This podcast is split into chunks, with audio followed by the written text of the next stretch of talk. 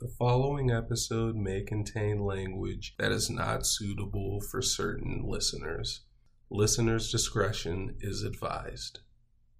Hello, hello, hello, and welcome to the Cels and Circuits podcast. I am your host, Chibeze Anakor, and on this episode, we'll be talking about the closure of Stadia's first party studios, which features Stadia Source. Then, after that, we will talk about the rise of Afrofuturism in animation. And then after that, we'll get into Amazon and its relationship with anime. And without further ado, let's jump right into it. Hello, hello, hello, and welcome to this episode of the Cels and Circuits podcast. I'm your host, Chibeze Anakor, and for this topic, um, we're going to be talking about the closure of Stadia's first party studios. And and for this ep- or for this segment, I have a guest with me. You know him. He's been on the show before and is no stranger. And I would say is a friend of the show since he's the first three-peat guest we've had on the Cels and Circuits podcast. It is Avery from Stadia Source. Avery, welcome back for a third time to the show. Um, yes, thank you. Uh, glad glad to be on Cels and Circuits again. and um, for those of you who don't know, um, or for those who are listening who don't know you, um, why don't you tell us a little bit about yourself? Absolutely. Uh, so I am the host of the Stadia Source Roundtable podcast for Stadia Source, the web's leading website for Stadia news and reviews. Uh, we are the our tagline is uh, Stadia Source, your number one source for Stadia news and reviews. And so I lead the digital team there. Uh, all of our streamers on our YouTube channel, and uh, I do a little bit of streaming myself uh, on the weekends, and of course, then I host our our roundtable podcast as well, which you have been a, a two time guest on.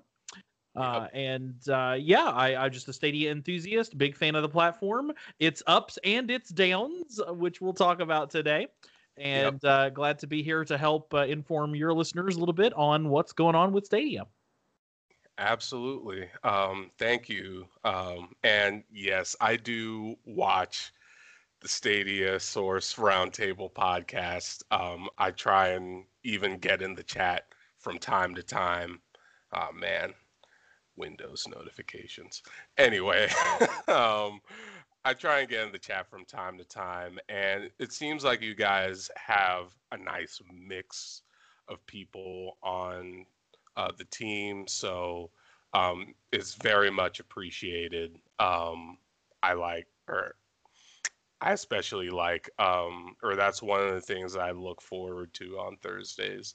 So, um, very nice to have you once again on the show. So, um, with that all being said, let's get into the topic um, for this segment. And this segment's topic is the closure of Stadia's first party studios. So, on Monday, two days ago at the time of this recording, um, Google announced that Stadia's first party studios, Stadia Games and Entertainment, is shutting down. So, in that announcement, which I can pull up as soon as I get my as soon as I get my stuff together. Okay. So, and the, er, so the, um, all right. So the, so the um, blog post is titled "Focusing on Stadia's Future as a Platform and Winding Down SG&E." So, um, in the article, mentions that of course, Stadia Games and Entertainment is shutting down.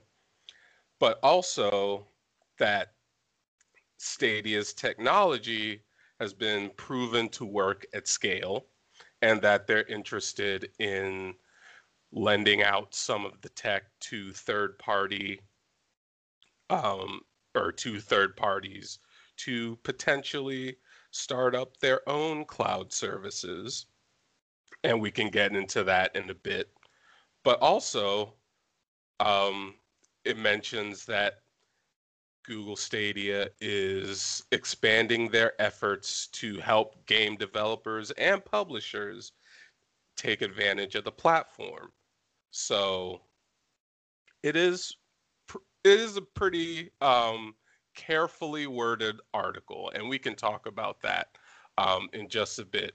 And so, um, upon reading this article for the first time, Avery, what were your thoughts on it? So, so funny story on on this. Uh, this article came out at three o'clock on Monday uh, th- three o'clock Eastern time. And at three o'clock Eastern time, I was going on a business call with my CEO and my vice president and a very, very important client of ours. And so I had all these, I had all my windows closed. I had my Twitter closed. I had my Slack closed. I wasn't even in any of these things. And that call lasted an hour and a half. About 45 minutes into the call, I was um, we were kind of taking a bit of a lull. So I just mm-hmm. kind of looked over and, and reopened a couple windows and boy howdy, what did I see? Everything in the in the world. I had DMs from people be like, "Hey, we're going live on this in 5 minutes. Can you get on the panel?" And I had our our internal Slack for Stadia Source was blowing up.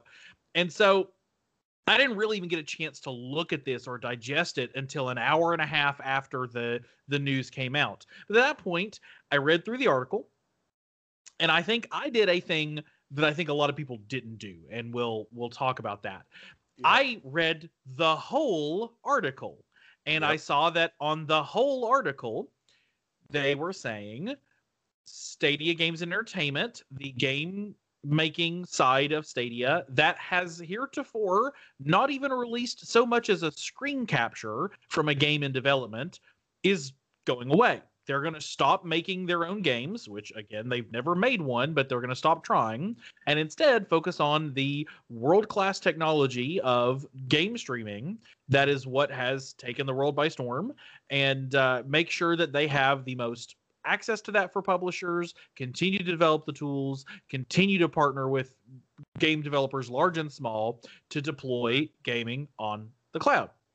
Yeah. So, uh, what I very quickly saw in the in in Stadia Twitterverse, let's say, mm-hmm. was an absolute apocalyptic sky is falling nightmare scenario in which Stadia is now on the verge of collapse and the entire thing's going to be shut down and here we go. And I immediately thought eh, no. That's not what this article says. The article says that they're not going to make games anymore, a thing they never did to begin with. So no, Stadia is not going anywhere. And and over the past uh, kind of two and a half days, mm-hmm. um, I have been. Uh, I, I don't know that my Twitter notifications have ever not been lit up. Uh, having conversations with people uh, across the industry, uh, across the, the the Twitter sphere, to right. basically reinforce that concept that Stadia's not going anywhere. They're just not making games anymore because they never made one to begin with. Right. And that that was where that is where the confusion is kicked in. I actually had a couple people, you know, my everybody at my work knows that I do this silly Stadia stuff. They see all the controllers in the background of all of our Zoom calls. And so I I got a couple of messages yesterday. Hey, is Stadia shutting down? I'm like, no. The articles that you are hearing about on all these websites that are taking advantage of this are wrong and they're misleading people, or at least they're being phrased in a clickbait headline manner. And We can certainly talk about that. So, yep. Absolutely. My initial reaction was, "Oh, they're closing down Stadia Games and Entertainment. Stadia's fine." Yeah, um, because I mean, I'm sure that um, you know, with all of the like sensationalists you know journalists and influencers like you know those articles and videos are already out there if they haven't or if they're not in the process of being made um, and we can certainly talk about that later um, but um, what do you think that this means for um, for um, Google's partners? So, like you know, the developers, the publishers, and um, well, yeah, the developers and publishers. Yeah, for for them, actually, I think this has two ramifications for them. The one obvious one right off the bat is Stadia is taking all the money that they were burning in being a game studio and redirecting that money to being a game platform. And i think it's an important distinction because right now we don't we don't know how far the the stadia games and entertainment team got. They might have had a proof of concept. They might have been prepping a demo for ea but what we do know is they didn't land. They didn't land the plane. At a certain point the people surrounding the conference room table had to say go no go and they decided no go. And they made that decision and it was not an easy decision. 150 people got laid off in that move or are being redirected to other places within Google. So it's not an easy decision that they made. But they had to make a choice. And so what we know now is whatever budget was out there for that, as long as Stadia, the division, gets to keep that budget. That's going to go back into building the YouTube enhancements, building yep. the platform infrastructure, speeding up the blades, adding more blades, adding more servers in more places, bringing it to more countries. So this to me says it becomes a more stable platform. The other part of this that I don't think people have really thought that much of is if I were a Capcom or an EA or a Square Enix or an Ubisoft, and I'm looking at all of the studios that Microsoft owns and all of the studios that Sony own, and yeah. knowing that my games have to compete now against Bethesda games that are now going to be locked in to the Xbox ecosystem, or they have to compete against the Spider-Man four or uh, the Spider-Mans and yeah. the um, Final Fantasy sevens and all of those platform exclusives from in-house studios. It, it, you know, obviously uh, Square Enix was uh, it, it's a contracted exclusive, but right. they're now looking at this and saying, "We've got one less competitor today." We have one less studio putting out games that somebody will spend their money on instead of spending their money on ours. If I were Capcom, EA, Square, Ubisoft, Devolver, etc., I'd actually going to be welcoming that news because it's one less player in the market. It's one less uh, it's it's one less box art on the Stadia store for somebody to click on instead of clicking on mine and giving me that 60 bucks. I think to them this would be a welcome change or 70 bucks. right. Depending on what part of the what part of the room you're in. Yeah. Uh, yeah. Or if you're Canadian, a thousand and sixteen bucks. You know. so um, yeah, I do think that um, with um, or with or like you said, um, like if you're a Capcom or EA or Ubisoft, yeah, you do have one less competitor, but also it could open up the door for um, third parties to use to um, make their own cloud gaming services.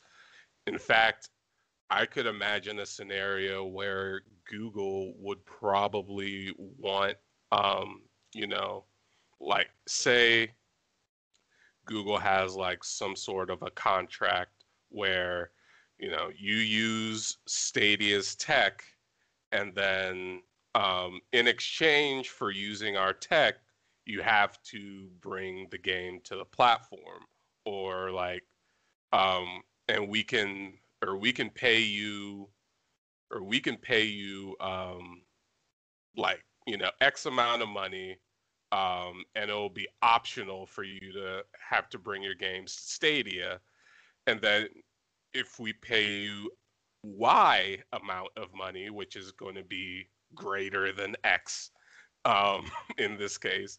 Um, you know, to give you incentive to port your games over to Stadia. Like I could see that sort of a situation happening, you know, where Google um, um, like leases their tech out to different companies in order for them to make their own uh, cloud gaming services. What do you think? Yeah, I mean, if you're, it, it is a very easy future to forecast where you go to cloud.ubisoftconnect.com or cloud.eaplay.com or cloud.squareenixsite.org whatever and you are now in a Stadia Blade whether you know it or not playing the items from the Ubisoft collection or the EA Play or the whatever stores or the Devolver stores or you know companies that would not necessarily be able to do that on their own but if right. it's you know 2K and they want to put all their sports games and it's you know sportscloud.2k.com or whatever and that is possible now. Stadia in the blog post they specifically mention that they are they see an opportunity an important opportunity to work with partners seeking a gaming solution all built on stadia's advanced technical infrastructure and platform tools. So that means they are shifting focus from a business to consumer model exclusively to a business to business model where they are saying, hey, Square, you've got a pretty robust back catalog. If you can put it on Stadia, then you can absolutely have a white label cloud infrastructure that happens to work with any Bluetooth controller or any USB controller, that happens to work on any Android device or any iOS device, that happens to work on the Chromecast uh, or, or on LG TVs or wherever else they're going to roll out the Stadia tech and all you have to do is put it on our blades. And in addition to that, since you've already done it anyways, go ahead and drop Final Fantasy into the store and make a few extra bucks that way uh, for people who want to play natively on Stadia. It is a no brainer for these companies to just leverage this tech. And we know that that is happening. The uh, Amazon Luna tech uh, mm-hmm. is what is powering, uh, or I'm sorry, not Amazon Luna, the, the, um, GeForce Tech is what is powering some of the cloud gaming that is happening on the Switch right now, um, yep. particularly in, in other countries, because NVIDIA is licensing the tech underneath it to companies like Ubi, uh, Ubiquitous or whatever, Ubitus, whatever it's called, um, to to run the back end of there. So it is a very logical platform to be able to say. Imagine a scenario in which Google says, "Okay, Nintendo, let's form a billion dollar contract here. We're going to be will be your cloud infrastructure, top to bottom, and because you're running on an Android kernel inside that Switch, you can have a cloud infrastructure tomorrow for Super Mario Odyssey 2 in the cloud or Breath of the Wild 2 in the cloud." That is a very logical place for this to go and a very attractive place for this to go for these companies that they're game companies it's right. exactly what we're seeing here. Google is not a game company. Google is a tech company. They're building yeah. tech, and that's what they've done is they built amazing tech. They're going to game companies and saying, "You're not tech companies, you're game companies. Let us handle the tech, you handle the games. It's a perfect partnership."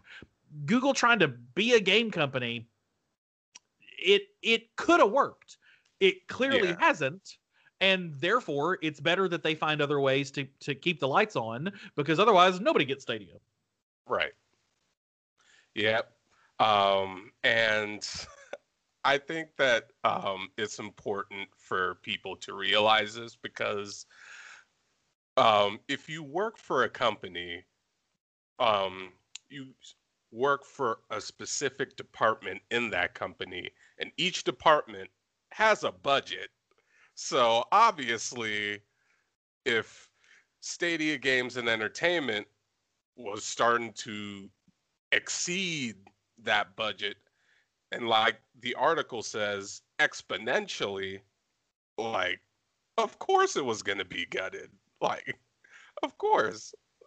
Yeah, there um, there are very intelligent people with MBAs uh, sitting around a, a, a, laptop that has a spreadsheet on it, looking at that line and watching it go either red or black, and saying, uh, "Nope, there's got to be a point at which we we stop this." I was I, I said on Twitter today, somebody was asking about, you know, will you they Stadia just should have invested more. They should have invested more, and I'm like, at a certain point you can sit at that slot machine and keep pulling the handle, keep putting money in and keep pulling the handle, keep putting money in and pulling the handle. But if you start to realize that you can't make your next car payment anymore because of the amount of money that you put in that slot machine, you stop, you get up, and you get away from the slot machine.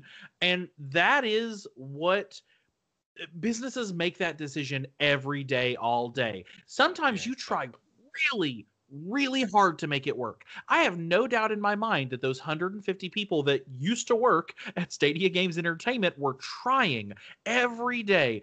Composers writing music, art directors uh, crafting scenery, um, Yep. you know, people who work in lighting tech on video games, making sure that shadows were falling appropriately uh, on on the models that the modelers were making in this video game. Writers that were writing the storylines for these. I have no doubt in my mind that every single day they walked into work saying we are making game X and Project X eventually will be released on Stadia and it's going to be amazing. Nobody no sports team walks onto the field expecting to lose the game or or trying or wanting to lose the game. Every Right. time you go out on that field, you're trying to win. And I have no doubt in my mind that all of the people who worked at Stadia Games Entertainment walked in every day thinking, we're going to finish this game. We're going to finish this game. And at a certain point, the VPs and the EVPs and the C suite got around that table and said, all right, let's get your report. Where are you at? How far are you along? You had the following 12 KPIs. Did you hit them? And Jade Raymond, bless her heart, Shannon Studstill had to stand there and go, We missed this one, this one, this one, and this one. And they said, All right, those KPIs were the reason you have a job. You don't have a job anymore. And it sucks. It's terrible. It's horrible on an emotional level, but on a business level, that's how businesses work all day, every day. You have to not throw away bad money, good money after bad. You just can't do it. And so there was just a deadline. They missed the deadline. And that means that Stadia had to say, we can't do it. This hill is too tall. We're not ready to climb it right now. We're not ready to be a game company. Let's pull the plug. That also does not mean that that might not change in the future. It is Right. absolutely there's nothing stopping them from opening a studio again down the road. There's nothing stopping them from plunking a big chunk of cash down on another studio like Typhoon or whoever else with a track record of actually producing games instead of just the one, which you know Typhoon did, and Journey I hear is a very great game. I haven't played it yet, but hey, it's free on Stadia Pro right now. Yep. But there's nothing stopping them from buying another studio down the road. They've done it before. Google bought Motorola to fix the Nexus line and actually produce good phones.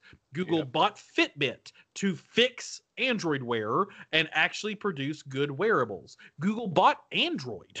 And a lot of people don't even realize Android did not start out with Google. Android was its own thing that Google Yep. bought. They do it all the time. So there's nothing stopping them down the road from saying, okay, our platform's robust. We've got hundreds of games on it. We're ready to revisit this. And I expect that they will absolutely do that if it ever becomes a situation where it seems reasonable for them to do.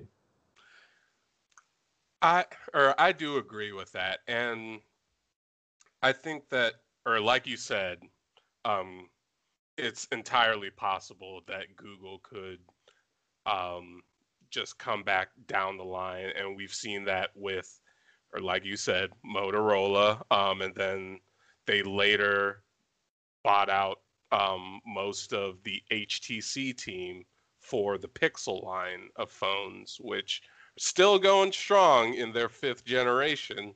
Um, and then they just bought Fitbit um, to hopefully improve Wear OS, um, which I have the TicWatch Pro 3 on my wrist right now.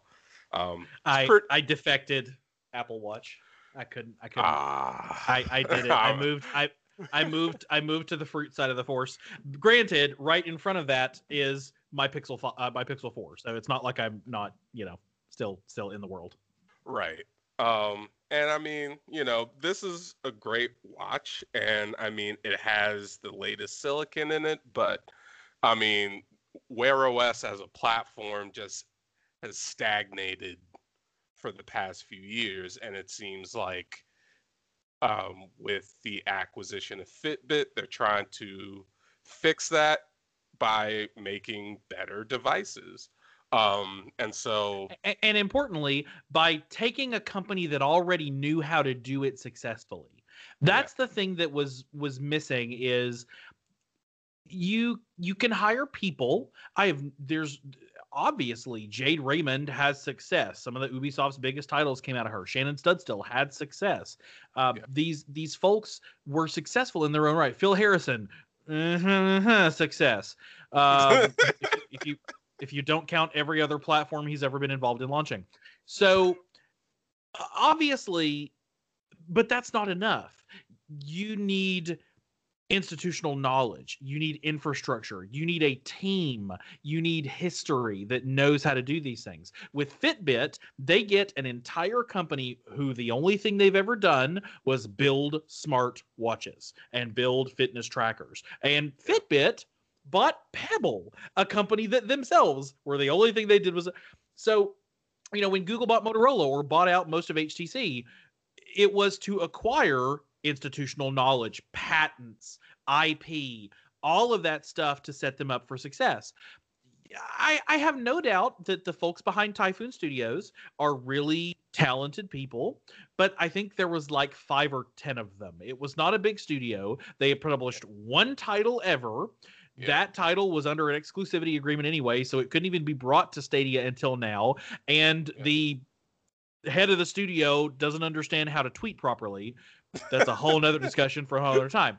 So it's not like they bought an Ubisoft where right. it was, you know, Ubisoft an Alphabet company, whereas this is Fitbit, a Google company.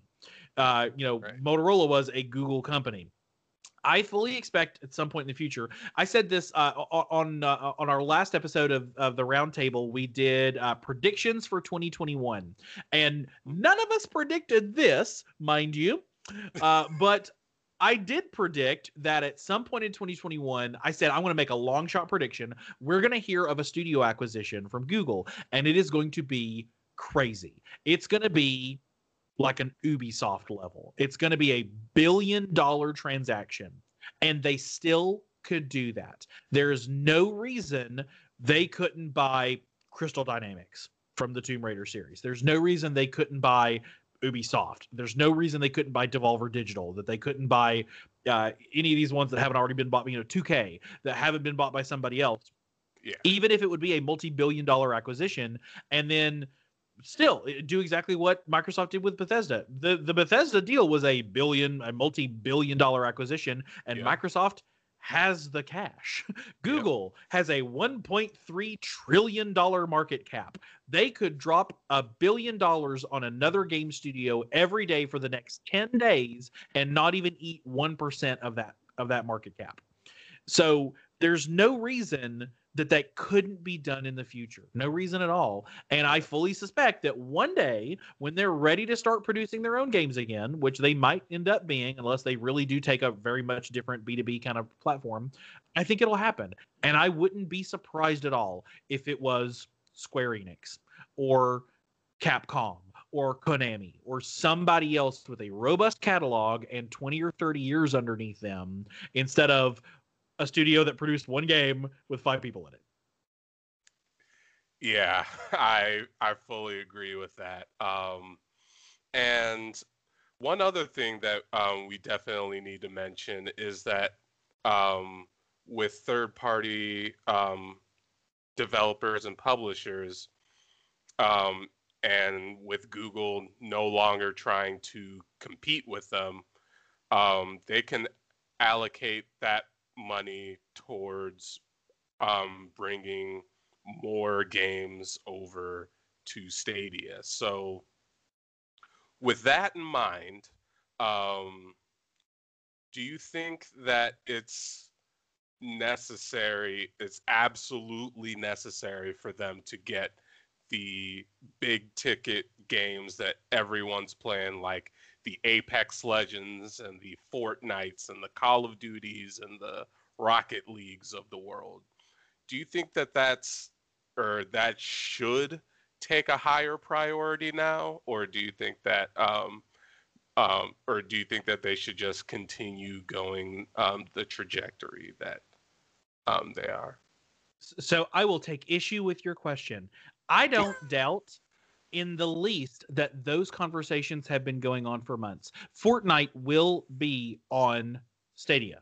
Minecraft may very well end up on Stadia because it's on literally everything else. Apex Legends will be on Stadia. Call of Duty will be on Stadia.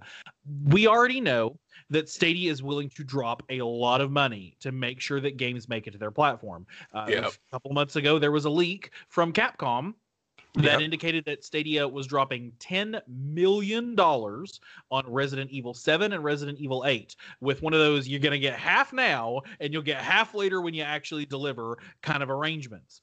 So Right. we're going to get, and, that was one company with one leak for Yeah. one, for two games.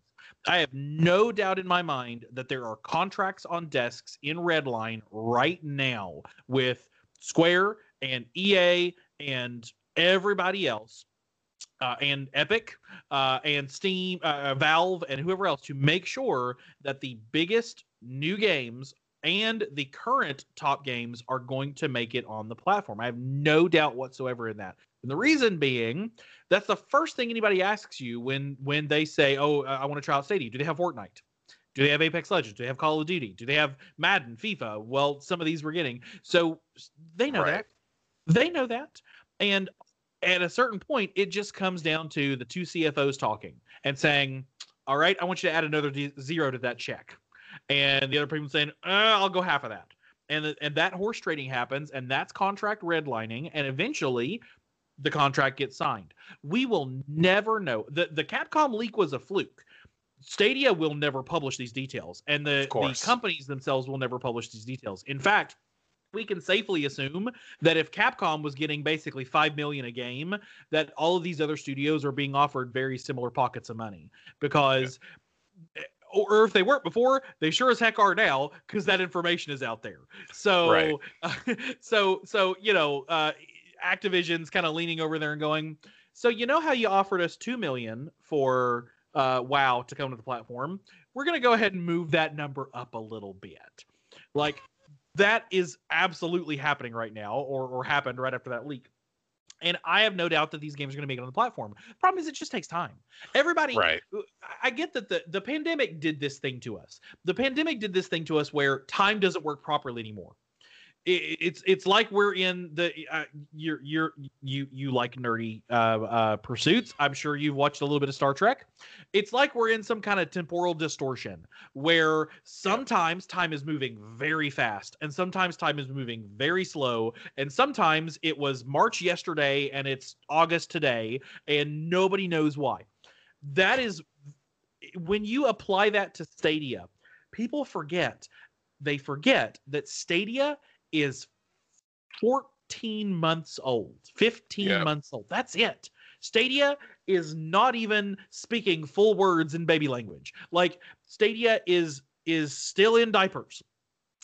It has not had time, and these studios have not had time. Perfect example of this: Cyberpunk 2077, one of the biggest games of last year, Yep. took eight years to develop and they had to completely outsource the entire port process to a whole nother company because they couldn't do it in-house so if you are an ea trying to get fifa onto the platform I guarantee you they started work on FIFA for Stadia before Stadia was even announced and before FIFA was even released on other platforms. I know they had to have done that because the the record holder right now is Destiny 2 at 6 months and that was Yeah. with Google employees inside the building.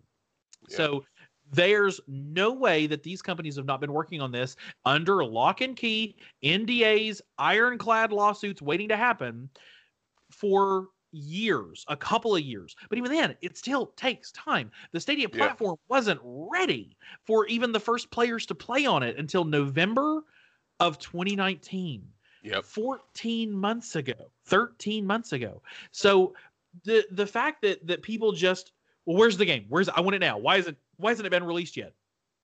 Because it takes time. It Yep. takes years to make the game to begin with. And if the only thing you've ever been doing is developing that game for PlayStation, Xbox, and P, excuse me, uh, PlayStation, Xbox, and PC, Mhm. maybe Switch, then you weren't planning on having to redevelop your entire game to run on the Linux platform with Vulkan APIs in the cloud. This was not a part of your work stream at any point. So now you had to completely rearrange workflows. Now we've been told, and, and we we have developer contacts who have told us it's really not that hard. If you were already developing on Unity, which a lot of smaller studios are, then the APIs are there, the built-ins there. You simply target Unity, hit save. It's not really that simple. There's there's more that goes into it, but yeah. it's already there. If you're using Unreal Engine, Unreal Engine baked in Stadia support. But if you are EA using Frostbite, an engine you developed in house, then you can't. You can't just flip a switch and suddenly your game is on the platform. If right. you are Bethesda, if you are Square, if you are any of these companies that are not using stock and trade systems then it's a it's a greater process. So I have no doubt that we're going to see these games. We already know they the Stadia said publicly there are 400 plus games already on the roadmap coming in the next few years. So I have no I, I have no doubt in mind that there are not 400 teeny tiny games that are going to make it through the Stadia filters. Stadia is a very highly curated platform, and they are not letting yeah. Steam shovelware onto the platform. If you go onto the eShop on your Switch, half of the stuff in there is absolute trash. Stadia's not letting that stuff onto the platform. So there's no way that these 400 games do not include a Call of Duty, a Modern Warfare, a Mass Effect trilogy or the Mass Effect remastered, even though it was yep. not did not have a Stadia logo, there's no way that these these games, Apex Legends, Valorant, Fortnite, are not coming. I'm in entirely confident of that. I will stake, I will bet somebody money that we will get some of these games by the end of this year or at least by the end of next year because Google is betting money on it and they're dropping checks and those checks yeah. are clearing and all it takes now is time. I've said this before too. It doesn't matter how quickly you want that cake to bake. Once yeah. you put it in the oven, it takes as long as it yeah. takes to bake. Yeah. No, you can add as many more bakers to the process as you want. You can buy the best ovens in the world. You can hire professional chefs to come in and bake for you. But once that cake goes in the oven, it takes exactly as long as it takes to bake. It takes exactly as long as it takes to code a game and no faster and no sooner. You can crunch all you want, you can add more staff, but you can only have so many people working on that tree. And at a certain point, you can add six more developers, but they're not going to get that tree into the scenery any faster than the the one guy that was already working on it. It takes as long as it takes to code a game, and it's not going to work any faster just because there, there's only so much money Google can throw at that. Time, money, people. Those are the three things they have, and we know they're investing in people and they're investing in money. The only thing we need to give them is time. Yeah. Um and with games, like you said, they take years to make. Um, and actually, this is um, or our last point um, just brought us to my next question. Um, do you think that some of the people who um, got um, essentially um, reassigned to different parts of either Stadia or Google, do you think that they could be um, still working on or working with third parties to get their games to the platform, like a QLOC or a Panic Button, like the Switch has. Um, do you think that that could also be possible um, for some of these people? Yeah, I mean, I, I definitely think you know they have a not everybody, but they do right. have now a team of people who are used to the concept of coding video games on Stadia. It could we we we don't know and we may never know what platforms they're using. These they could be doing Unreal Engine in house. They could have been doing uh, Unity in house. It's it's a safe bet that they were probably doing one or the other because otherwise that means they would have been developing their own uh, platform, their own uh, game plat uh, game development platform. Not you know, Stadia is the is the is the platform of, of distribution, but they would have been developing their own engine. Is the is the word I wanted um, right. in house, and that seems possibly unlikely for their first for their freshman effort. I would have expected that they would be going through Unreal Engine or Unity. So they now have at least 10, 15, 20, 30, 60, 80 developers in house that have experience developing on these platforms. So they we already know that they had Stadia employees going to Bungie and going to Ubisoft to uh, and going to id Software to work on the the Assassin's Creed and Doom Eternal and Destiny 2. So yep. now they have more staff that can do that. I if you're an art director at former Stadia Games Entertainment, I don't know that there was much more room for you. Maybe there are other products that could use that, but probably not. If you were a sound designer, if you were a, a whatever, a writer, you're probably not. You're probably got a pink slip. But if you are a developer, you might have been redirected or if you were somebody who was working on youtube apis or working on uh, you know voice chat or webrtc or any of that yep. kind of stuff you've probably been reallocated somewhere else in the company if you took the job uh, that was offered to you. Not only that, if you are a Devolver Digital or an id Software or an Ubisoft or whoever else, there's some Stadia experts that are now uh, on the job market. Um, I I follow a bunch of Stadia people on Twitter, and I saw you know a particularly leader project leads were retweeting uh, employees that got laid off, saying, uh, "Hey, if you're looking for an art director, uh, you know, I'm I'm looking for for your job. I can do the following six things." And right underneath that were studio after studio after studio saying, "Hey, check out our job postings. Hey, we we would love to have you check out our listings. Check out our listings." Uh, one of the one of the art directors from Stadia had nine or ten studios in her uh, in in her mentions saying, "We've got openings. Click on the link." Right. And so all of a sudden, all of these studios have people with Stadia experience that are going to be getting jobs there. Uh, that might be the port studios like QLOC, uh, or it might be the act- actual real native studios uh, who have those. So that right there sad for Stadia Games Entertainment, big boon to the concept of getting games on the platform. If you are an EA and you suddenly have a resume from a developer who worked inside the building, assuming their contracts allow them, and, it seems like they they are because you've had people like Erin Hoffman-John, um, retweet hey we had great people and other people would be great to hire them. So presumably there's no there's no uh, cross compete issues. Well there's certainly no compete issues now because they don't have a studio to compete with. Um, right. so if you are an if you are an ea trying to get that next game out on the platform you can now say yes i will absolutely hire you. You're working on the the port team for stadia and go teach them how to get this job done faster that is going to be a huge benefit to those companies. So where Stadia Games and Entertainment's loss is absolutely the gain for a lot of studios out there who are looking for Stadia specific talent. And we see job postings for that. Sega has a job posting up uh, that that made the rounds a few days ago for uh, someone whose experience is in cloud development, and they specifically name check Stadia in there. So there is a job market for these people, and SGE just created openings for for a whole bunch of folks um, and opportunities for a whole bunch of folks.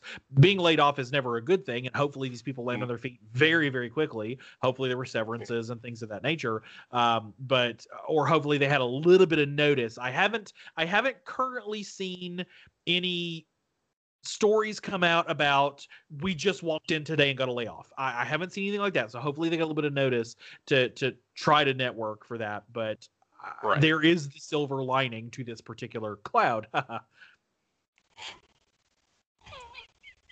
had to happen at some point.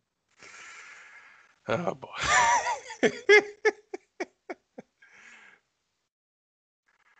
oh man. The, the, the other thing that I um, would the other thing that I kind of wanted to say, uh, and, and it was talking about cyberpunk specifically this was th- yeah. there's been a discussion i think i had like 150 tweets going back and forth on my on my timeline today specifically about this concept of why stadia game why didn't they just stick it through or why why is it okay that they that they that they didn't land this plane and yeah. i kept thinking about cyberpunk 2077 it took eight years to from from conception to deployment. It cost estimates right now are $313 million to get out the door, from a studio that has been around for 26 years, that has already published some of the top games out there. The Witcher series is one of the best selling video game franchises of all time. Yep. And if they couldn't get, and let's be perfectly honest, the launch of Cyberpunk 2077 didn't really go so well for them. If you weren't playing on a Series X or a PlayStation 5 or a high end PC, you had a terrible experience playing Cyberpunk 2077, unless you were playing on Stadia, in which case it went just fine. But if that studio with three decades of experience, having an eight year lead to get the game out, and spent $313 million on it, could not produce a non buggy game at the end of the day, it still was relatively well received from the people who could receive it. If it took them that long to get that game out the door, Stadia Games and Entertainment had no institutional knowledge. They had no history. They had a couple of people who had some experience, and presumably Yeah. the people who applied for their jobs came from other studios, but they didn't have 26 years. And at a certain point, the the Stadia team the Stadia corporate team had to be looking at this going, are we really going to put hundreds of millions of dollars into a single game that, let's also be perfectly honest, is going to go out on Stadia Pro because that's the model that we set for ourselves, which means Yeah. we're not going to get sales off of the majority of it. And the people who do buy it, it's going to sell 10,000 copies. 20,000 copies, 50,000 copies, 100,000 if we're lucky. It's not going to sell the millions that Cyberpunk did. It's going to sell 100,000 they had to sit there and make this decision to say, you know what, I don't care how close to the finish line we were, it was not going to be a money making endeavor for us. And it was not worth our time. We had to put the no go on it. And if that is the situation that Stadia Games Entertainment found themselves in, why are we not willing to let them fail? I, I understand it hurts. It sucks to think that this thing, we were all expecting this crazy cloud, amazing gaming that was going to have AI and machine learning and all this stuff that was going to make it the, the only things you could only do in a cloud native game. And it was going to be from Stadia and using Star Labs technology from Erin Hoffman-John, the ML Maven, and all this stuff. Yeah. And it sucks that we're never going to get to play that game. It really does. Or at least it's going to be years down the road before we're going to get to play that game. But why are they not allowed to fail? How many of us have have ever said with the best of intentions, I'm going to go in that kitchen tonight and I'm going to take that recipe and I'm going to make an amazing dish. And you cook and you cook and you cook and it turns out like crap. How many of us have never been in that position, right?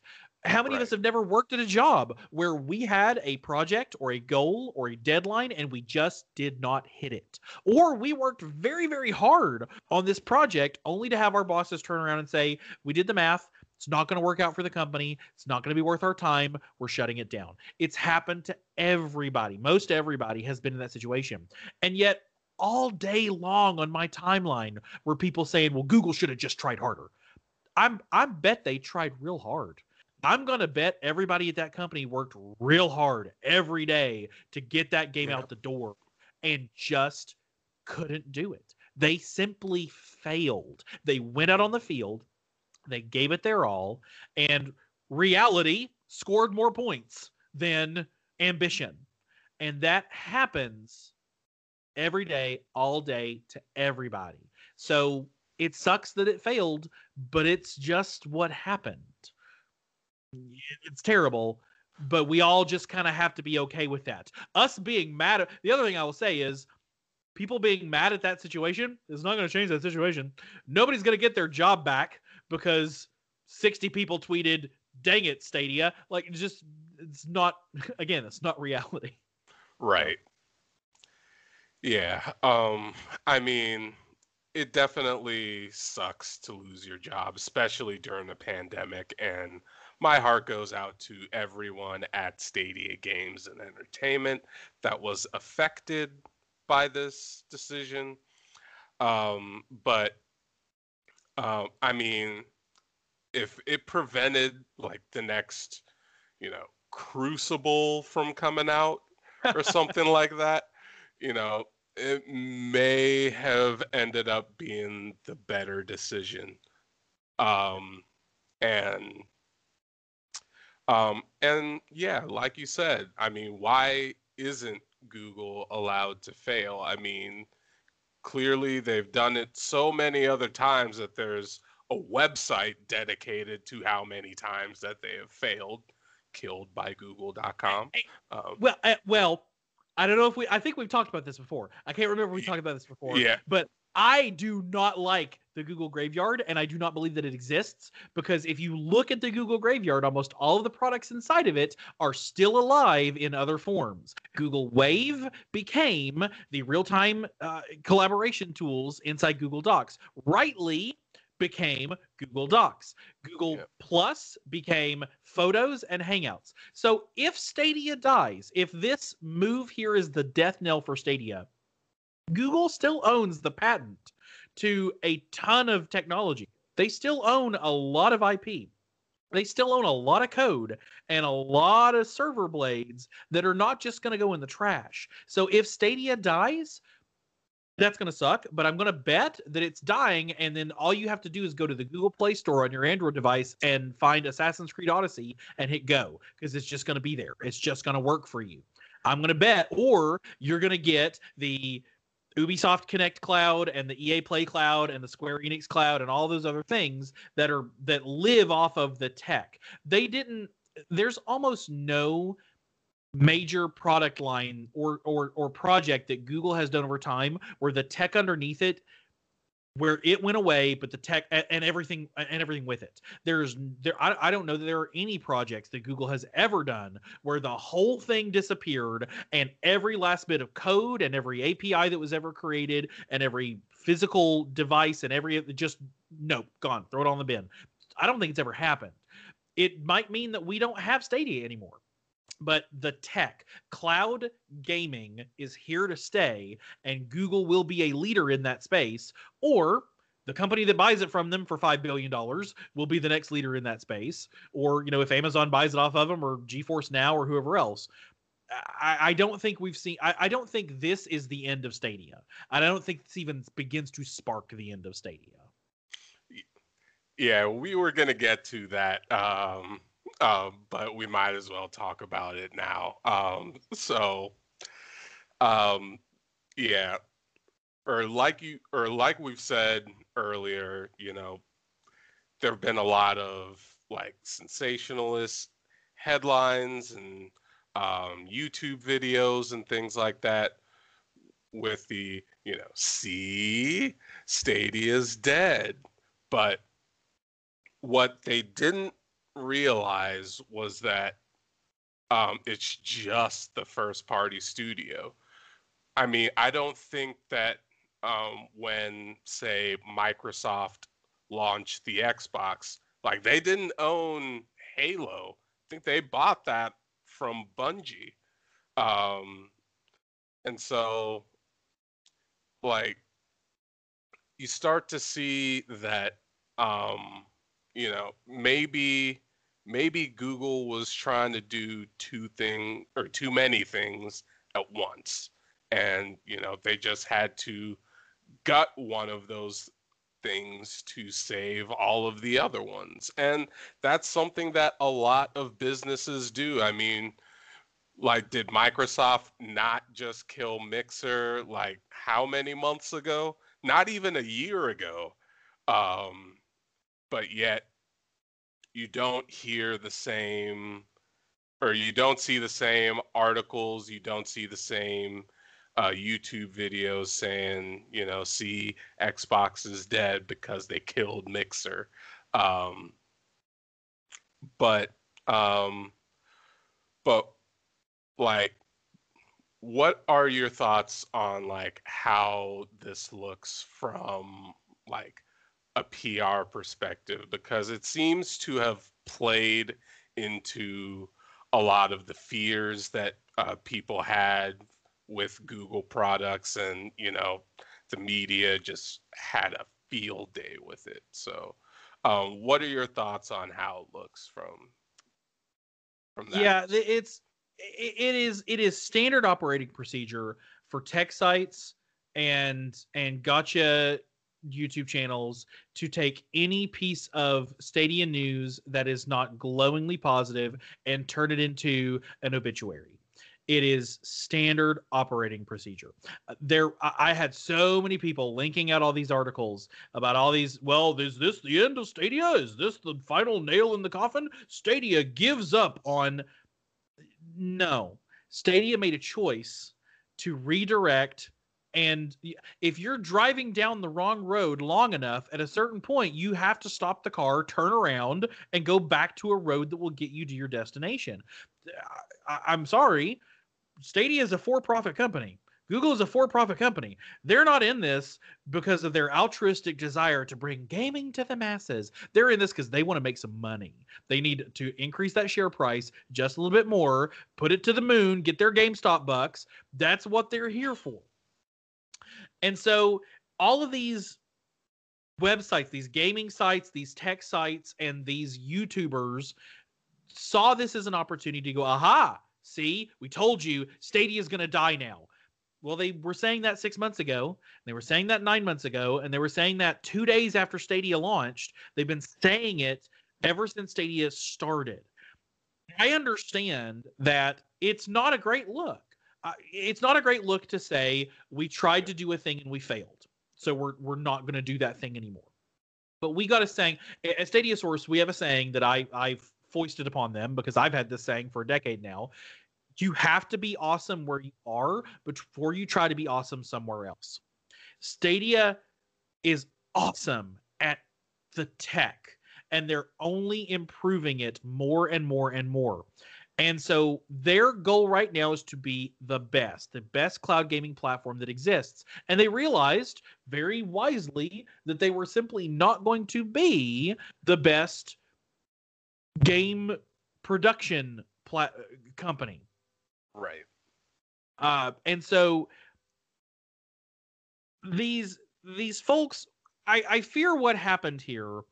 Not only did it happen in, not only did it happen in these journal in these in these articles, it also happened on Twitter. It also happened in the Stadia community. It also happened on Reddit and wherever else.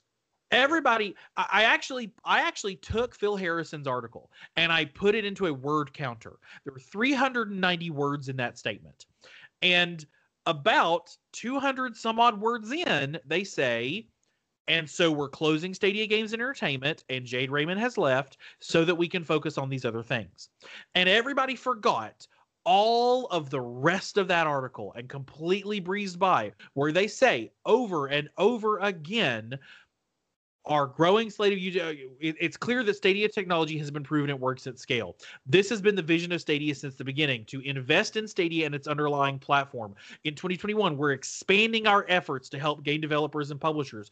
We see an opportunity to work with partners. We believe this is the best path to building stadia into a long-term business they say it over and over again. Given our focus on building the proven technology of Stadia as well as deepening our business partnerships, we've decided that we will not be investing further in bringing exclusive content from SG&E beyond any near-term planned games.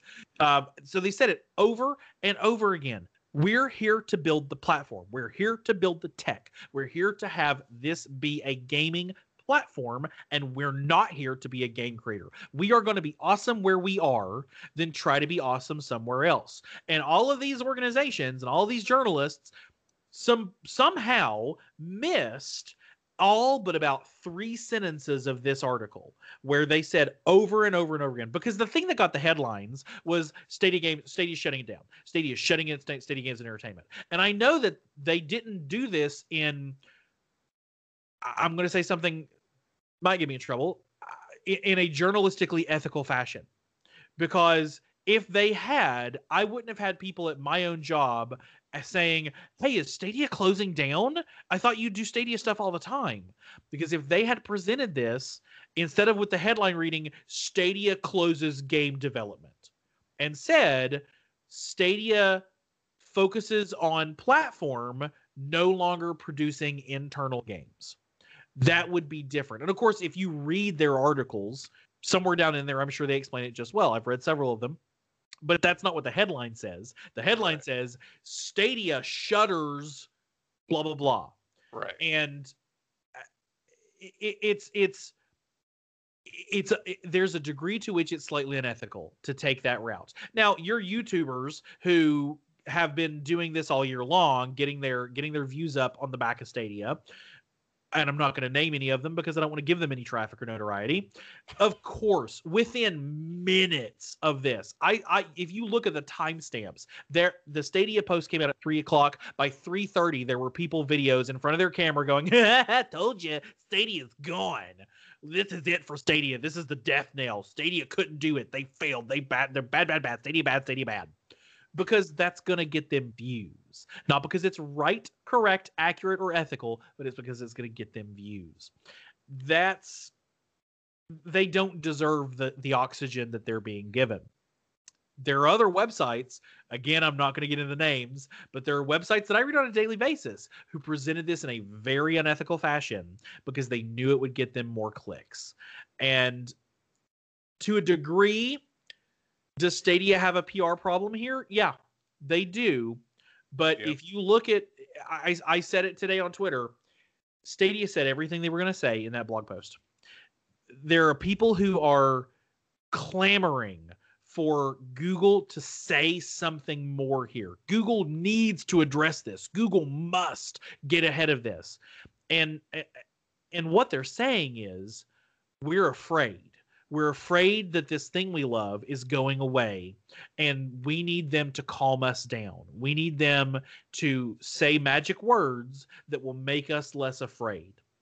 And all I can say to people who who have that emotion is number one, your feelings are valid. Uh, of course, your feelings are valid. You are welcome to feel fear, uncertainty, doubt about this. That's okay. But number two, go read the article again. Read the whole thing, not just the third paragraph where Stadia Games Entertainment is closing down. Read the whole thing and see that Phil Harrison, God bless him, is telling us no, Stadia is still here. We're redirecting our energy. We're going to make it better and we're going to continue to invest in it. The other stuff is going away, but Stadia is still here. I'll tell you right now, Google's not going to say anything else about this. I would be amazed I would be patently amazed if we see another article, if we see another public statement, if we see anything else, a video with Phil Harrison in a white room. I would be amazed if we hear anything else about this because they've already said everything that they needed to say in 390 words on February 1st. They said everything they needed to say, and we're not going to hear anything else from them. People who are holding their breath, waiting for PR from Stadia to come out and make this all better, are going to need an oxygen tank. It's just not going to happen. Yeah, I mean, or er, and like they only post in their like keyword blog. Um, I think with um the Australia um things where like Australia is having or trying to make creating laws. regulations that will yeah I mean that's the that's the whole but thing. Like, this is the place this is the platform where the chief ex, the, the chief exec the chief legal officer of state uh, of of Google posts news. This is the place where the CEO of Google, Sundar Pichai, posts news. This is the place where the the senior vice presidents and executive vice presidents and C-suite people post their news. There's no other place that they're gonna they gave them they gave him 390 words on the same place where two articles up is Sundar Pichai, the CEO of Alphabet, a person who is making more money than God himself, is posting the news that applies to their corporate interests, things that move their stock price. They and they made this announcement one day before their uh, investors call. They had their quarterly reports, uh, their quarterly earnings call yesterday. So yeah. they knew they knew what they were doing when they made this. They were signaling to their investors, we made a bad bet. We're clearing the table. We're resetting. We're going to do better. So it it's it's not the end of the world. The sky did not fall. Right. and, and, and and we've heard everything we're going to hear from on it.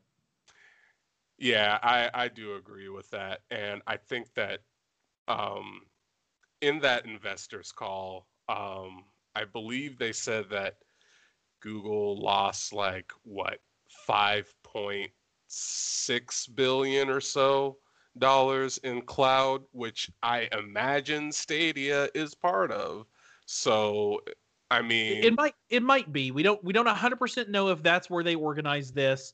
Um, right. But yeah, they and and that that revenue is uh, you know they they lost 16 billion just a few just a couple of quarters ago. So that revenue is definitely increasing over time. But st- Google Cloud Platform is not in the black yet.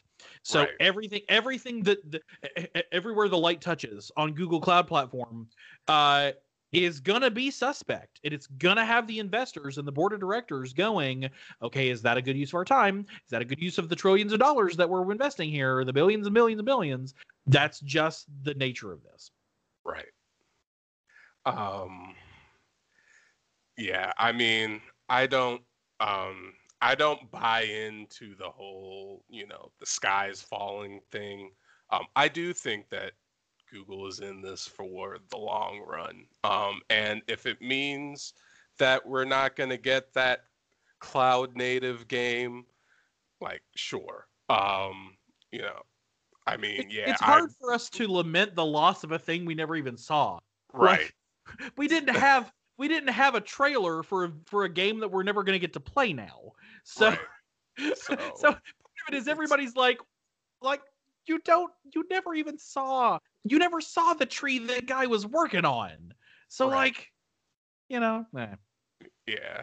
I mean, but um do you think that this may or a move like this may either um I guess attract um more third party developers or do you think that um a move like this may end up, you know, backfiring and scaring some developers away? um, because like that's another that's another um, like talking point that we should probably address. Yeah, you know, the contracts are signed. Right. So those 400 games, uh, uh, unless we suddenly see that 400 become 200 or 100 or whatever else, the contracts are signed. The games are development. There are, as I mentioned, it takes a long time for games to come out. So, and, and I've said this before too Stadia is not in trouble. Yeah. Stadia is not in trouble until the day you see an announced game for the platform pulled.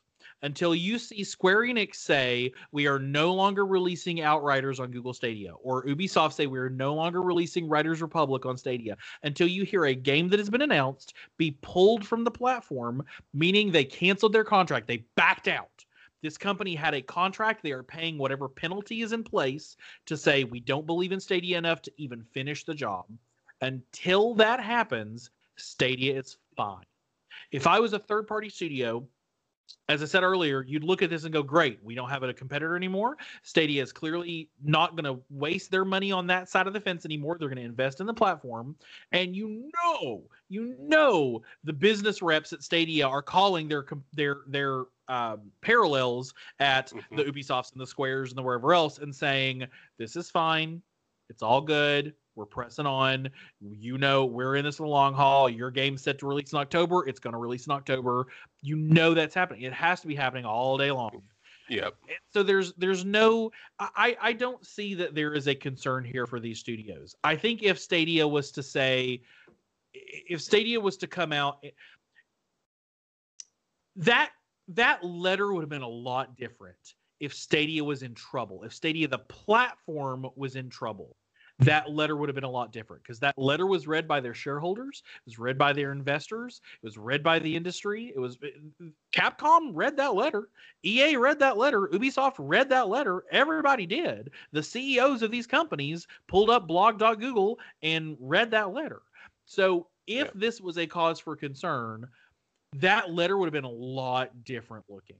I guarantee you, uh, CEO of Ubisoft and the CEO of, of EA and the CEO of Square and the, the these top tier titles probably got a call from Phil Harrison at some point in the past couple of weeks saying, "Hey, just so you know, we're going to be winding down Stadia Games and Entertainment. Uh, we're be, we're going to be publishing it on the first. Just wanted to give you a heads up as a as a courtesy. We're good, bro. We're good."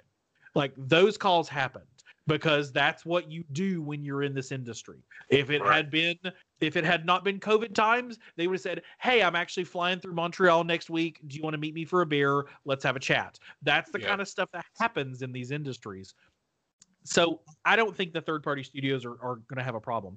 Uh, and the only way that we will ever know if they do is either the total number of games that were forecasted don't come out or a game that was publicly announced gets withdrawn. And until that happens, Stadia is fine. Third party developers are still in it for the for the long haul.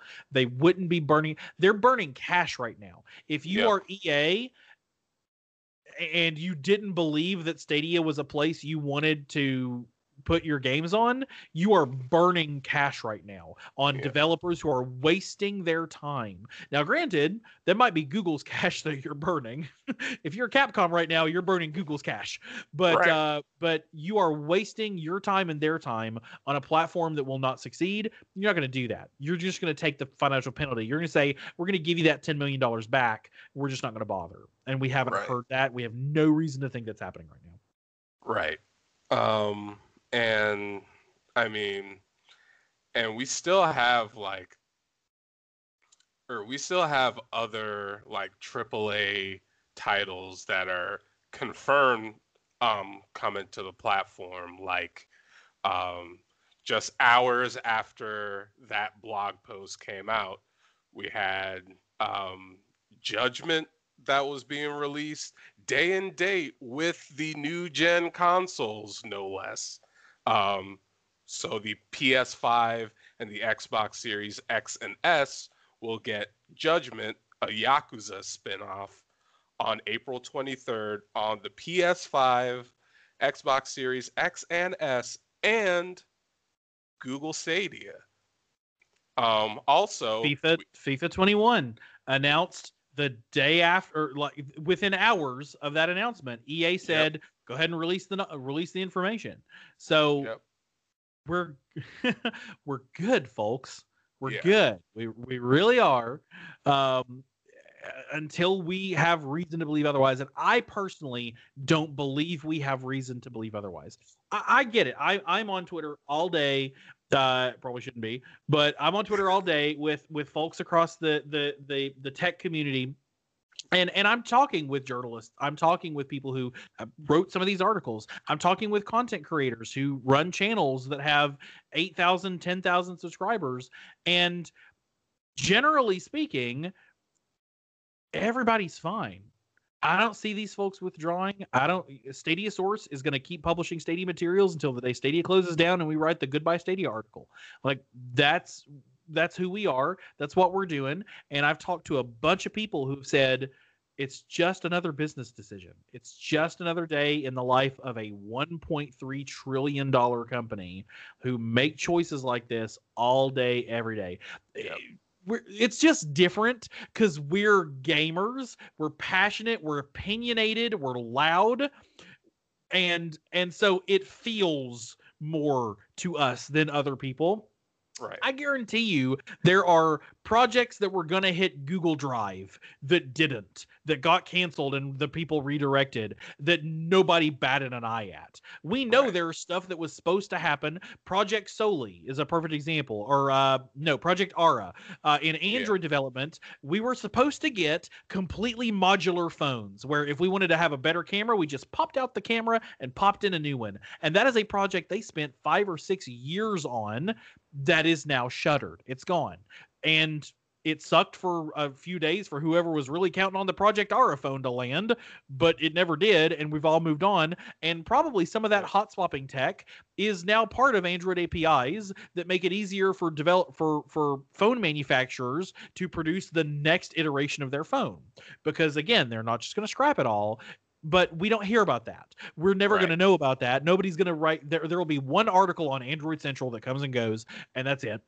And it's not going to take 3 days of of Twitter funerals for Stadia to eh, to to to it's just not going to happen. So I we it's it's all going to be fine. Like Yeah. I, I and I said that we went we went live on Monday night um, on our channel and uh, we had like 70 people in there um, and and Cloudy with a Chance of Games, another website that that covers cloud gaming. They went live. They had 140, 150 people in there. Um, Eddie Player One, who is one of the the the uh, more prevalent uh, Stadia content creators, search him on YouTube. He's a great guy. Uh, he yeah. went live on it. Had 70, 80 people. Um, one uh, the gaming advocate another popular channel in the community he was live this morning had 40 50 people. People just want to hear that it's gonna be okay. They just want they want somebody else to tell them that it's all gonna be okay. And that's what i said at the end of our stream. I said it is it's all gonna be okay. We're all gonna get through this. It's gonna be perfectly fine. By the time this episode comes out um, you will have seen the stadia community rally around a message of community that we are a family regardless of whether we're playing on stadia or we're playing on luna we're playing on geforce we're playing on any other platform we're gamers we're the next game will come out and we'll play yeah. it wherever we have the opportunity to play it but in the technologies in, in the in the cloud gaming world in the stadia community um, because you know i know a lot of stadia gamers listen to your show um, thanks you know because you cover stadia We're gonna be fine. We're gonna make it. We're gonna make it to the next game. We're gonna make it to the next year. And if Stadia dies in 20 years, or it if, if Stadia lives for 20 years or it dies in two, we're gonna be fine. We're all gonna make it. We're we're all gonna make it. Yeah. Um, could not have said that better myself. So, Avery, I think we're going to call it on this segment. Um, but if you want people to find you, where can they do so? No, I don't want them to find me. I'm hidden. I'm in witness protection. No, uh, you can find me. Uh, you can find me on Twitter at Charm City A because I live in Charm City and my first initial is A. You can also find me on StadiaSource.com, your number one for- source for Stadia news and reviews. I host the Stadia Source Roundtable podcast live Thursday evenings at 5 p.m. Eastern, 10 p.m. GMT.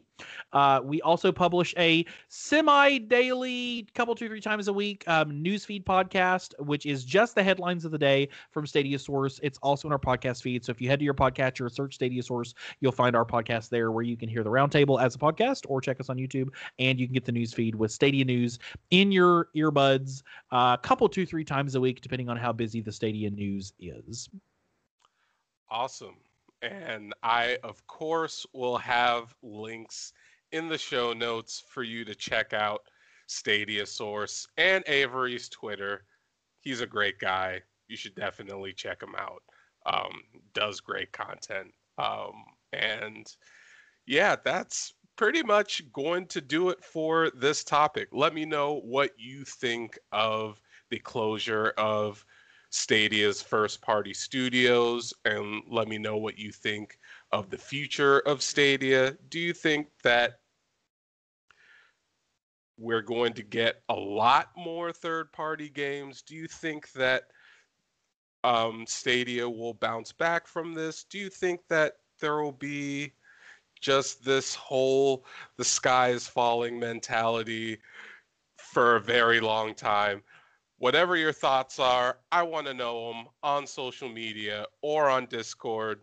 We'll have links in the show notes below that subscribe or follow button, depending on what platform you're listening on.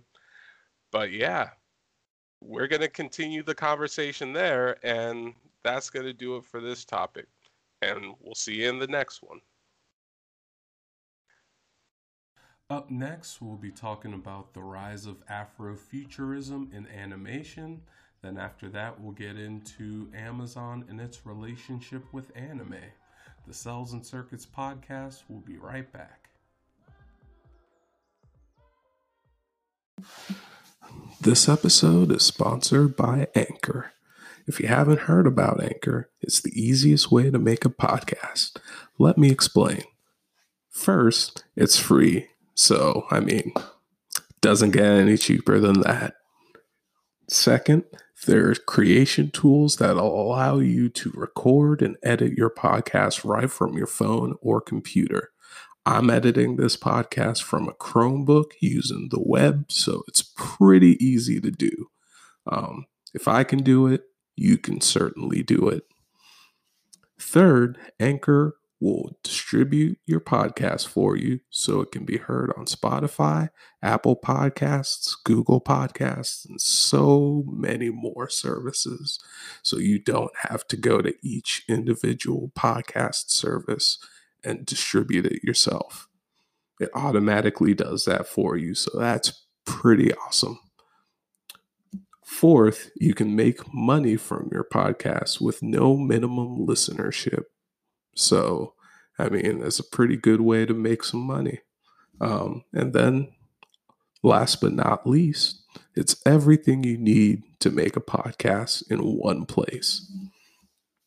So, download the free Anchor app for iOS or Android, or go to anchor.fm to get started.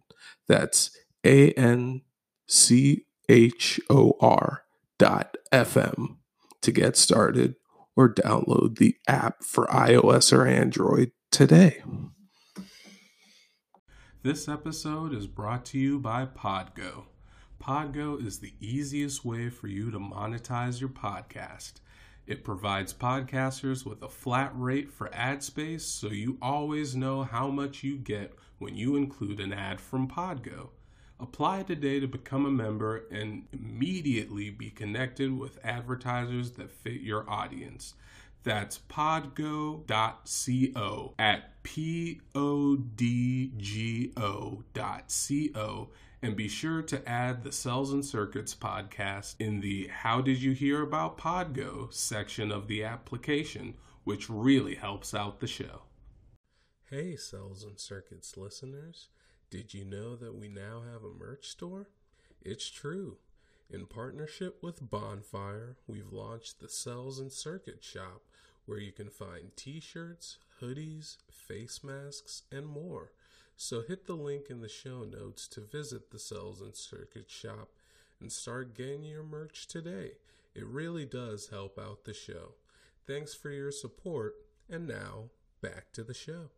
Welcome back, and now it's time to talk about the rise of Afrofuturism in animation.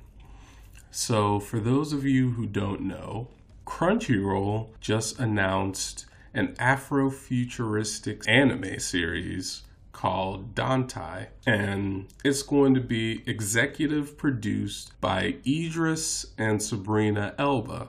So, chances are you've probably heard Idris Elba's name before, at least. I don't, I don't know if you've heard his wife's name, but at least you know who Idris Elba is, so I don't really have to explain that. Plus, you can just Google it. But also, that show is going to be set in a city where biotech separates the rich from the poor, where two of the main characters are in opposing classes, so they're on both sides of, I guess, some sort of conflict that will arise between both the rich and the poor. But yeah, I mean, it sounds pretty interesting to me. I'm very much looking forward to it. And this is going to tie into another thing that I'll get into. But another Afrofuturist series that was recently announced.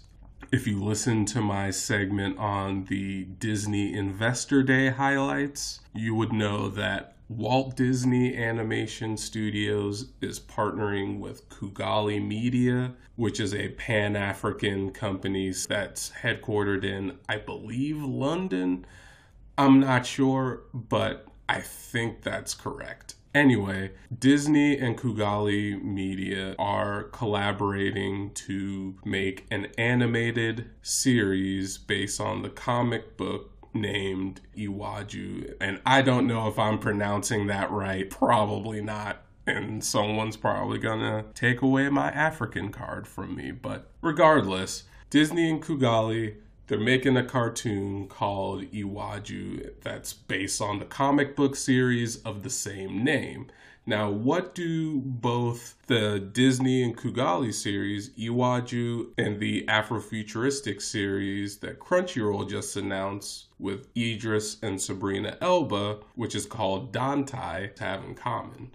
Well, both of them are Afrofuturist and both of them are animated. And so, considering that both of these series were announced in such a short period of time, I do think that we could start to see an explosion of Afrofuturistic content. And I think that's going to be awesome. If you're listening to this podcast, maybe you might feel that way too. But I'm excited for that because Afrofuturism isn't something that's been explored in mainstream media very much. And so I would love to see more Afrofuturistic stories being told and more shows and movies and even video games that talk about just African culture and myth and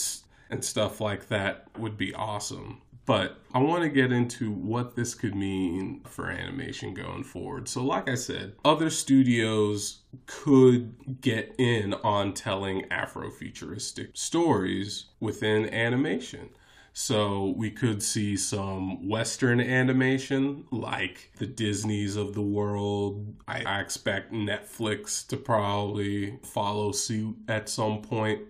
We could also see some anime that deals with Afrofuturistic stories and and that's just like the Crunchyroll series and I think that would be amazing too because in anime you don't really get to see a whole lot of, well, not just representation of black characters, but also none of them really have touched the continent of Africa at all. And, and so you don't really get to see things from an African perspective in anime. I mean, Japanese anime has very thoroughly explored foreign cultures like European culture. There have been so many anime set in medieval times. And then they also visit American culture or North American culture, particularly the United States. And also with anime like Magi, they've started going into Middle Eastern culture and mythology, Arabian mythology. So, like, it just it feels like Africa has been ignored in both Western animation and anime. And I'm hoping that these two projects, Dantai and Iwaju, can help other studios get in on telling African centric stories. And who knows, maybe people of other ethnicities may get a better sense of what's currently going on because of the media that we could get out of these two series. Also, I could see some African animation studios start to distribute their own stories around the world. I mean, the internet is definitely a thing. You wouldn't be hearing this podcast without it. So you have this distribution method where anyone from around the world can see your content. And all of a sudden, the idea of an African animation studio creating a television show or a movie, or maybe even an African video game studio making a video game they could distribute it across the world and make certain deals with companies like Netflix or Disney or Warner Media or Sony or any other company that's interested in distributing said content across the world. And I think that'll just be awesome, especially for people across the African diaspora to see themselves in more media. And as an African myself, I cannot wait for that to happen. I want that to happen. I hope that it happens. And I mean, yeah, that pretty much sums up my excitement for the trend that Dantai and Iwaju could cause to happen or could kick off. And yeah, I mean, I think the 2020s could be the decade where we see a lot of African centric content or African diaspora centric content because we could also see stories from places like the Caribbean. So, like Jamaica or Haiti or other places that aren't located directly on the African continent, but definitely have their roots originate from the African continent. So, yeah, I mean, the possibilities are endless now. I think that both of these series have definitely opened up the floodgates, but I, of course, want to know what you think. Do you think that Dantai and Iwaju could start off a trend of Afrofuturistic content, particularly in animation? I do want to know what your thoughts are on social media or on Discord, and we can continue the conversation there. I will, of course, have links in the show notes right below that subscribe or follow button, depending on where you're listening on. But yeah, that's pretty much going to do it for this topic. Up next, we'll be talking about Amazon and its relationship with anime. The Cels and Circuits podcast will return in a moment. Are you a small business looking for a financial platform to do business on? Check out Peymynt, the first black owned financial platform where you can do things like sending invoices, accepting payments, and more features will be added in the future.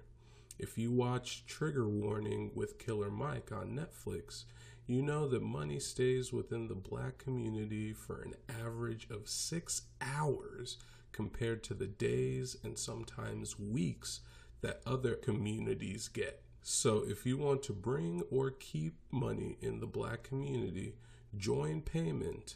That's P E Y M Y N T at the affiliate link in the show notes today. Hey, Cels and Circuits listeners. Want to support the show without having to buy any merch? Well, you can do that by buying us a coffee. All it takes is just one US dollar to help support the show. So click the link in the show notes or go to ko-fi.com slash cels and circuits to help make the Cels and Circuits podcast a better show for you. All right, so finally, it's time to start talking about Amazon and its relationship with anime.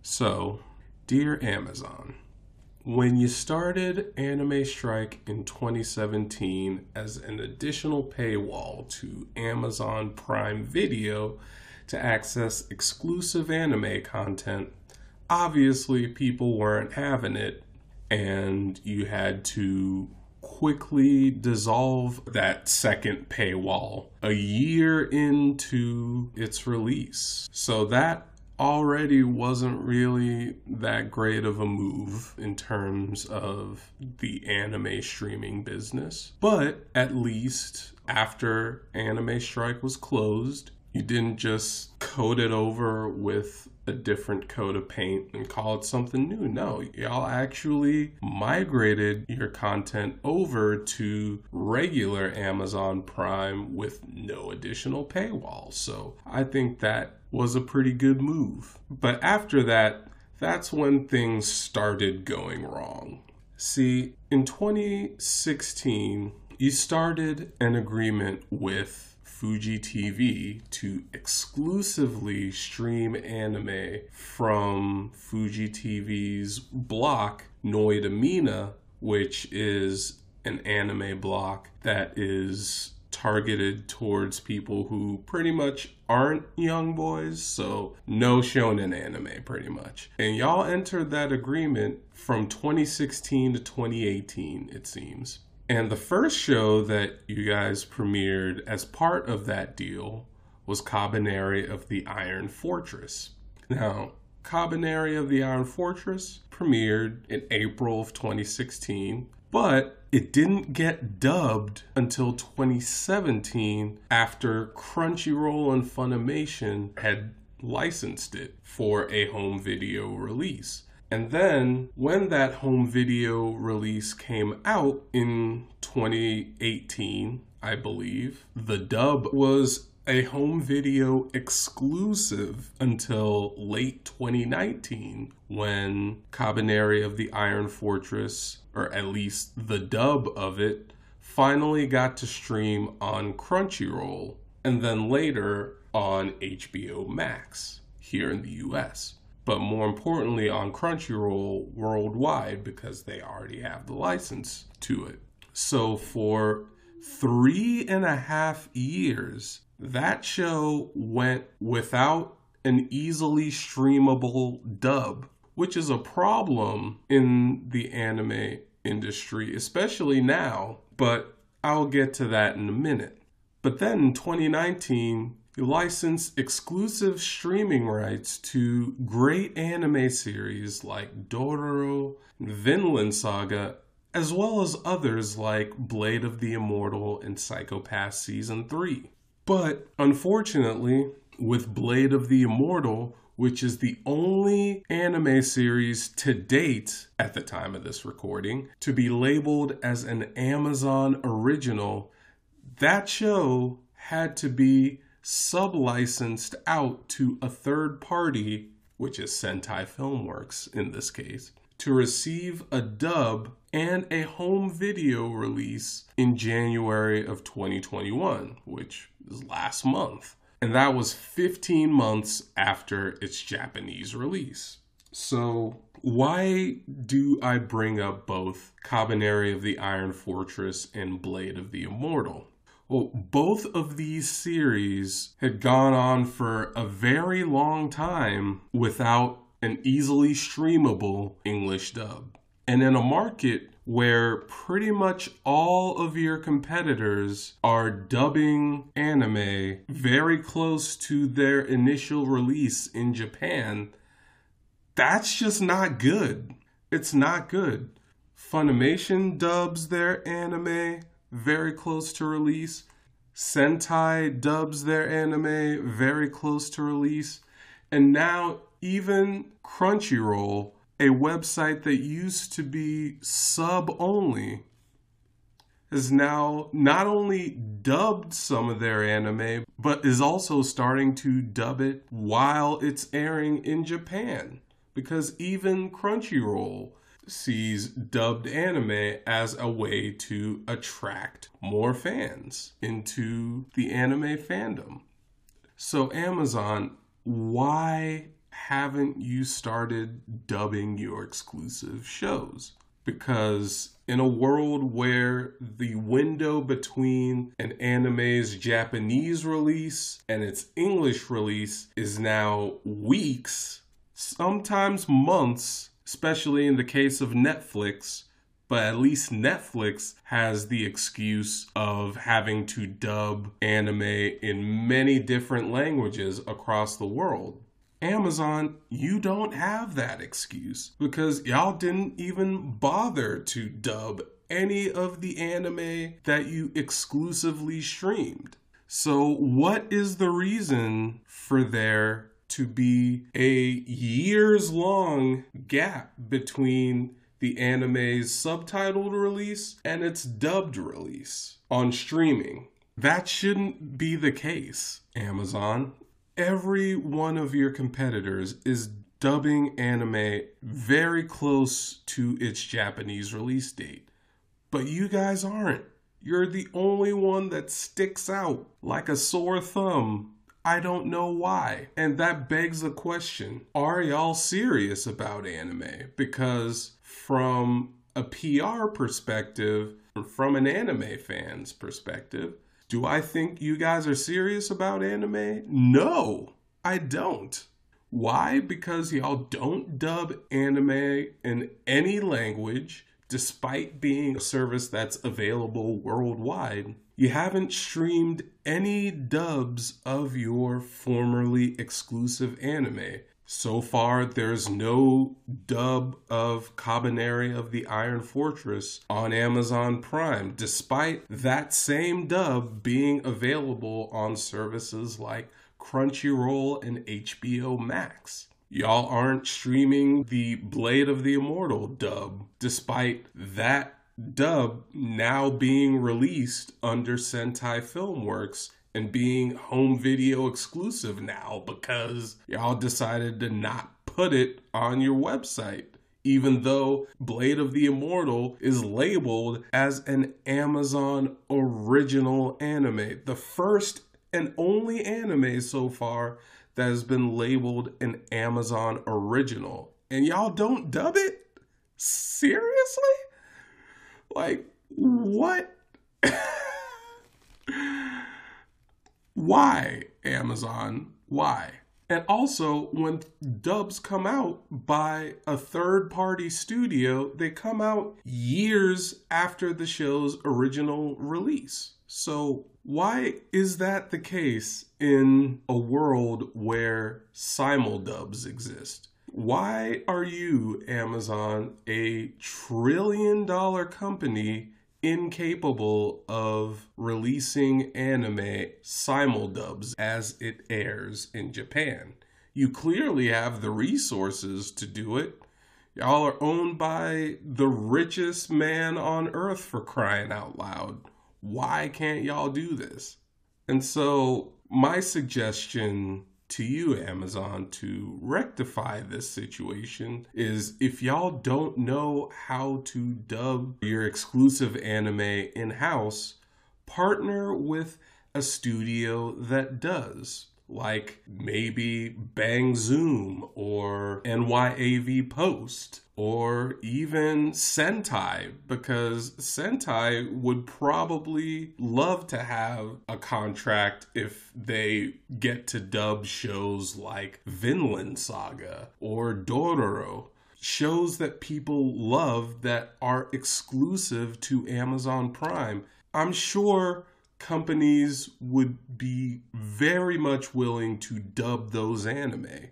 But they can't because you guys have the rights to it. And y'all don't seem to want to do anything beyond just streaming it with the subtitles, which, don't get me wrong, streaming with subtitles is great and all, but some people would rather watch the anime dubbed without having to read any subtitles. And right now, your exclusive anime effectively aren't accessible to those people. So, Amazon, I really hope that you take the time to rectify this anime streaming situation that you guys find yourselves in. I hope that you guys can take the anime market more seriously as other companies are starting to do, like Sony, which at the time of this recording is in the process of acquiring Crunchyroll and already owns Funimation. And then you also have Warner Media, which has a dedicated Crunchyroll section on their streaming service. HBO Max, and then you have Hulu, which right now has a contract with Funimation to stream anime that's been licensed from that studio. So the whole only streaming the subtitle thing and then locking down the streaming rights and shutting out your competitors for one, two, three years, that isn't going to cut it in the age of simuldubs. I'm sorry, but it's not. You're going to have to do better, Amazon. And I will definitely continue to call you out until you do. But that about wraps that up for this segment. Let me know what you think of Amazon and its relationship with anime. Are you perfectly fine with the way Amazon streams their anime? Or would you like Amazon to do better with how it handles its exclusive anime. Let me know what your thoughts are on social media or on Discord, and we can continue the conversation there. But that is going to do it for this topic. Thank you so much for listening to the Cels and Circuits podcast, the place for tunes, tech, and where they intersect. Let me know what you think of any of the topics discussed on social media or on Discord via the Flow page link in the show notes. If you like this content, share it on social media and give it a review to help more people find it. If you want to see even more content just like this, consider supporting Cels and Circuits on Ko-fi or visiting the Cels and Circuits shop. The Cels and Circuits podcast was written, produced, and edited by me, Chibeze Anakor. Our intro, outro, and transition music was made by Tiffy3. That'll do it for this episode, so until next time, I'm Chibeze signing off.